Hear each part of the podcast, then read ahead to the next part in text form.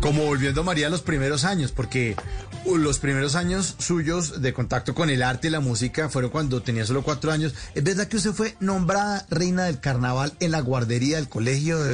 ¿Cómo, fue eso?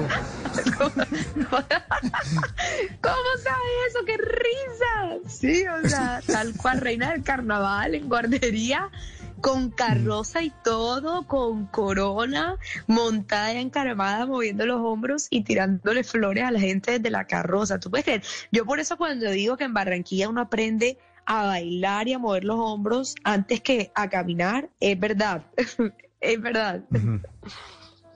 Y después de eso, entonces ya empezaron empezaron las actividades de, del colegio. Cuando uno se mete en la comparsa, el grupo de danza del garabato, empezó a despertarse esa, esa voz bonita ya frente al público. El primer público que sus compañeros del curso. Total, totalmente. El, el, cuando uno empezaba a ser parte de las comparsas y el carnaval, eso era una parte, que era bailar frente a todos. Pero en mi caso específico, yo me acuerdo que lo que realmente marcó como, como mi, mi, mi rumbo, lo que iba a decidir qué hacer con mi vida, fue que en el colegio nos tocaba hacer un show en, en, en bachillerato y nosotros decidimos hacer un musical y el director del musical era mi primo y él se volteó y me dijo, ¿por qué no lo protagonizas tú? Yo tendría ahí, no sé, ponle 14 años por ahí o 15 años. Me dijo, ¿por qué no lo protagonizas tú? Y yo como, ¿yo? Me sí, tú sabes cantar, bailas, podría ser perfecto y, lo, lo trabajamos bien. Y yo, bueno, lancémonos y yo voy a protagonizar ese musical. Resulta que el musical quedó tan bien hecho que no solo lo hicimos para nuestra clase, sino que hicimos tres funciones, una de público abierto, o sea, con boletería, y se vendió toda y las tres funciones sold out la tercera, la de, la de público abierto, cobramos y se vendió toda y la gente dichosa, aplaudiendo parados. Y yo ahí, después de dos horas de estar cantando y bailando en el escenario, yo me acuerdo de pensar a mis 15 años como, wow, yo pertenezco aquí en el escenario, o sea, esto, nunca había sentido esto, me, lo disfruté cada segundo y, y, y enseguida eso yo creo que dio un giro para siempre en mi vida porque me, me marcó hacia qué me quería dedicar. Y, y, fue como tan impresionante para todos, como, como ese debut, por, por, por decirlo de una manera, que cuando se acabó el show, eh, para el público general, me acuerdo que ahí estaban mis papás en la primera fila y mi papá se volteó y le dijo a la persona al lado como, wow, pero pareciera que Mari estuviera cantando, ¿no? Y la persona le responde, ¿cómo así? Sí está cantando ella. ¿Cómo y mi papá como, ¿qué?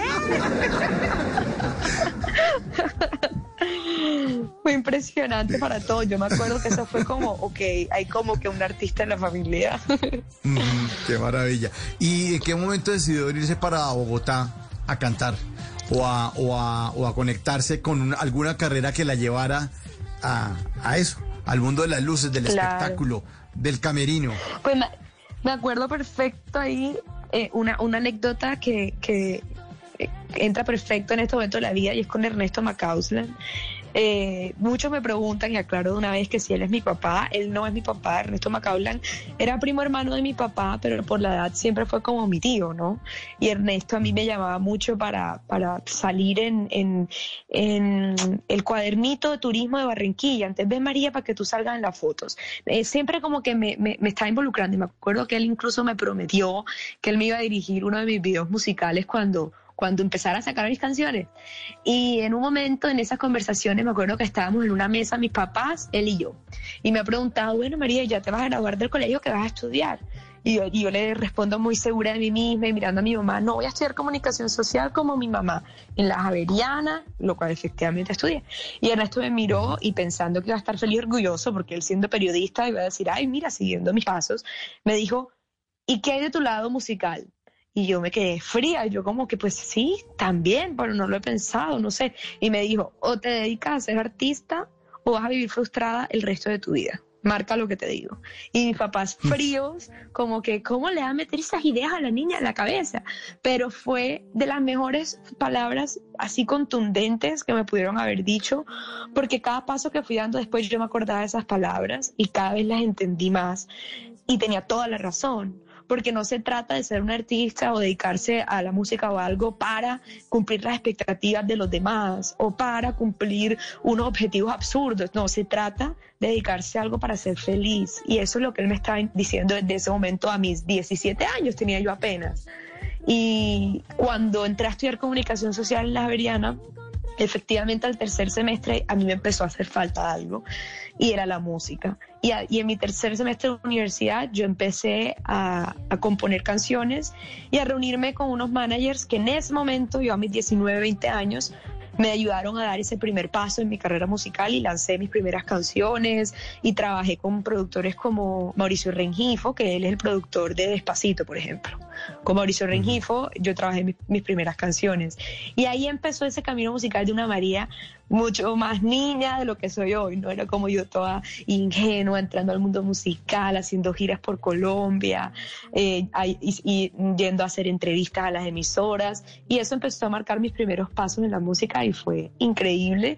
Y entendí que la música siempre me iba a acompañar y siempre me va a acompañar porque es que hace parte de mi ADN. Y yo amo escribir canciones, eh, cantar lo que se me viene a la mente, cantarle a la gente, eso a mí me llena el corazón, entonces siempre va a ser parte de mí y me acuerdo Ernesto y diga, mira, ve, tenía razón, allá está en el cielo diciendo, yo se lo dije. en las noches la única que no se cansa es la lengua. Por eso, de lunes a jueves a las 10 de la noche empieza Bla Bla Blue con invitados de lujo. Le saluda la chilindrina. Soy Bonnie Cepeda. habla Michelle Brown. Yo soy Liz Pereira. Checo Acosta, el príncipe del carnaval. Soy Claudio Bamón. Los saludo Alfredo de la Fe. Yo soy María. Con buena música, con historias que merecen ser contadas, con expertos en esos temas que desde nuestra casa tanto nos inquietan y con las llamadas de los oyentes que quieran hacer parte de este espacio de conversaciones para gente despierta. Bla bla blue. De 10 de la noche a 1 de la mañana. Bla bla blue. Porque ahora te escuchamos en la radio.